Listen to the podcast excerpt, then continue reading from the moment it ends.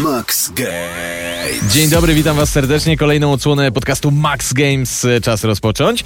To jest podcast, w którym e, w maksymalnym skrócie dowiecie się wszystkiego, co wiedzieć trzeba, co się dzieje w temacie gier wideo. E, Dzisiaj będą recenzje, m.in.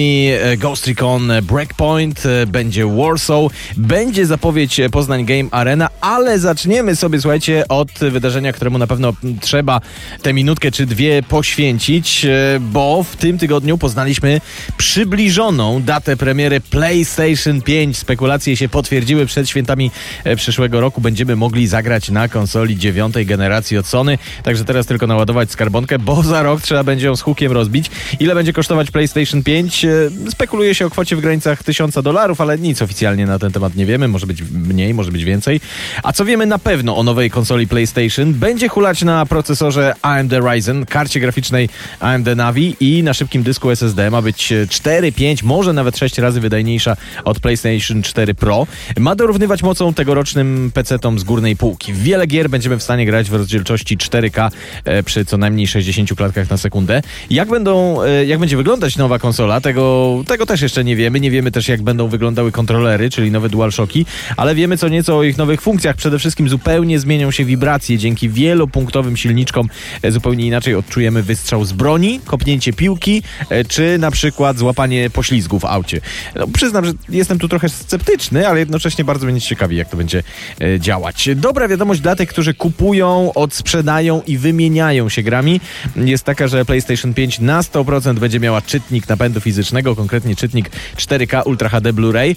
Oczywiście będziemy mogli sobie z niego poglądać filmy. No i być może najważniejsza informacja będzie to, o czym Sony zapomniało w PlayStation 4, za co wielu fanów e, miało pretensje.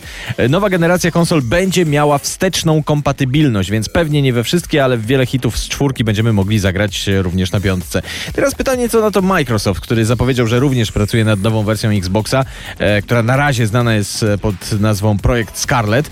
E, tu póki co nie wiemy nic, ale znając dotychczasowe podejście konsolowych gigantów, no to można się, e, można w ciemno zakładać, że nowy Xbox też wyjdzie mniej więcej za rok, no i przed gwiazdką 2020 będziemy mieć kolejną odsłonę konsolowych wojen. Max Games.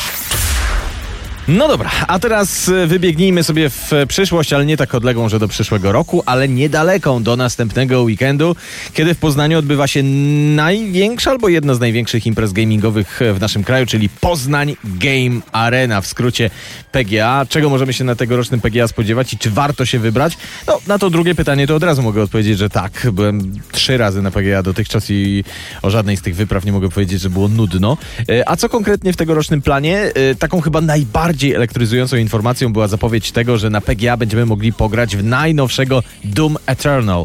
E, chociaż premiera tej mega hitowo zapowiadającej, zapowiadającej się strzelanki właśnie się przesunęła i to o parę miesięcy, no to w Poznaniu będziemy już mogli pograć w bardzo zaawansowaną wersję, choć e, wiadomo, że jeszcze nie ostateczną. Lepiej wcześniej zająć miejsce w kolejce. E, Innym wydarzeniem, które na pewno przyciągnie fanów, będzie możliwość podziwiania po raz pierwszy w polskiej wersji językowej gameplayu Cyberpunk 2077. Wszystko to odbędzie się w specjalnie zaaranżowanym kinie z komentarzem twórców e, Cyberpunka. E, oczywiście nie zabraknie na PGA turniejów, między innymi będzie można podziwiać zmagania najlepszych polskich graczy w Farming Simulatorze w PESie 2020. Jeśli chodzi o ogrywanie gier na stoiskach, no to zagrać będziemy mogli no właściwie we wszystko, przynajmniej wszystko to, co ostatnio zostało wypuszczone. Przyjeżdżają wszyscy wydawcy, zabierają ze sobą wszystkie flagowe i, i nieflagowe tytuły, więc jeśli chcecie przetestować jakąś grę, no to będzie to doskonała okazja.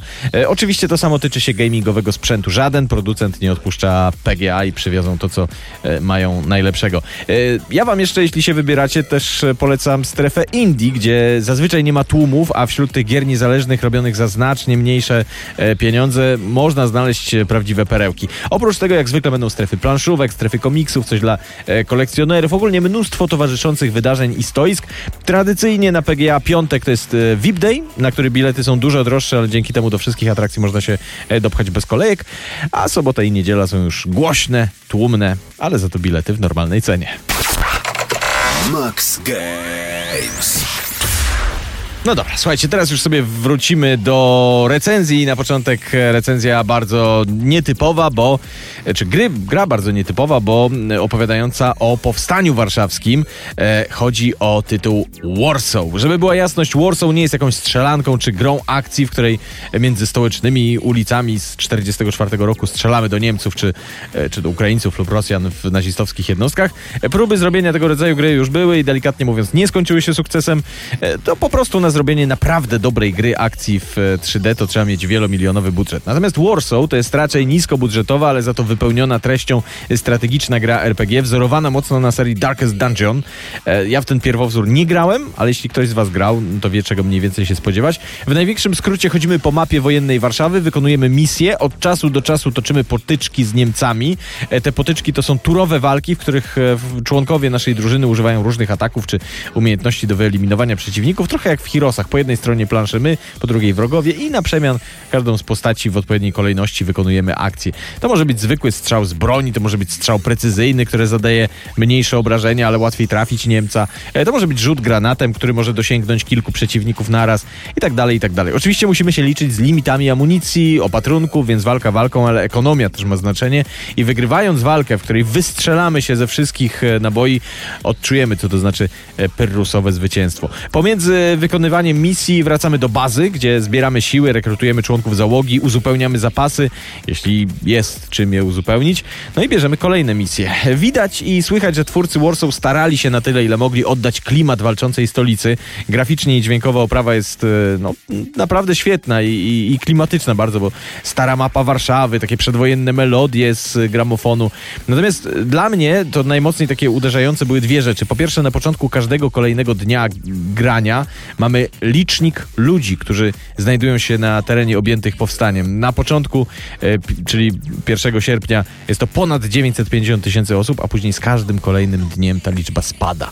Co to znaczy, wiadomo. A po drugie, w końcówce gry nasze zasoby są już tak uszczuplone, a impet powstania tak słaby, że jakbyśmy się nie starali i jak mądrze nie kalkulowali, to nie mamy prawie w ogóle żadnych szans na wykonanie misji. Możemy tylko minimalizować straty. To jest chyba celowe nawiązanie do tego, jak e, czuli się od pewnego momentu powstańcy. Warsaw może nie będzie światowym megahitem, bo to jednak niskobudżetowa i dość niszowa gra, ale na pewno ma potencjał i z pewnością kilku ludziom z zagranicy pozwoli opowiedzieć naszą historię. Ma ta gra swoje błędy, ma też niedoróbki pewne, ale nie na tyle istotne, żeby odrzucały od rozgrywki. Jak dla mnie piątka i mam nadzieję, że e, nie jest to ostatnie słowo w temacie gier o powstaniu. Max Games. No a teraz jeszcze jedna recenzja, recenzja gry, która e, no do końca roku zostało jeszcze 2,5 miesiąca, ale ja już wiem, że będzie to moje największe rozczarowanie Anno Domini 2019. Zapraszam was na krótką recenzję Tom Clancy's Ghost Recon Breakpoint. Ja muszę powiedzieć, że napaliłem się na tę grę jak szczerbaty na suchary, a to przez poprzednią odsłonę serii Ghost Recon, czyli Wildlands. Wildlands to była taktyczna strzelanka, w której wcielaliśmy się w dowódcę czteroosobowej grupki elitarnych komandosów, tytułowych duchów, no i walczyliśmy z boliwijskim kartelem kokainowym. Mieliśmy ogromny, otwarty, zróżnicowany świat, mieliśmy niezły tryb e, solowy, fenomenalną kooperację, ciekawą fabułę, e, fajne dialogi, sporo realizmu. No ogólnie Wildlands był fajny, natomiast Breakpoint a to jest niestety gra do napisania podręcznika pod tytułem Jak mieć fajny tytuł i go popsuć. W Breakpoint nie walczymy już w realistycznie oddanym kraju Boliwii, tylko na jakiejś wymyślonej wyspie Aurorze. Naszymi wrogami nie jest też wzorowany na prawdziwym kartel narkotykowy, tylko bliżej nieokreślona organizacja e, wzorowana chyba na kiepskich filmach akcji z lat 80. albo tych najstarszych e, filmach z Jamesem Bondem. Klimatu nie ma w tym za grosz. Fabuła jest nijaka, niespójna i na pewno nie wciągająca. No ale powiedzmy, że w takie gry nie gra się dla fabuły. To są jednak gry akcji taktyczne, bo taktyczne, ale jednak.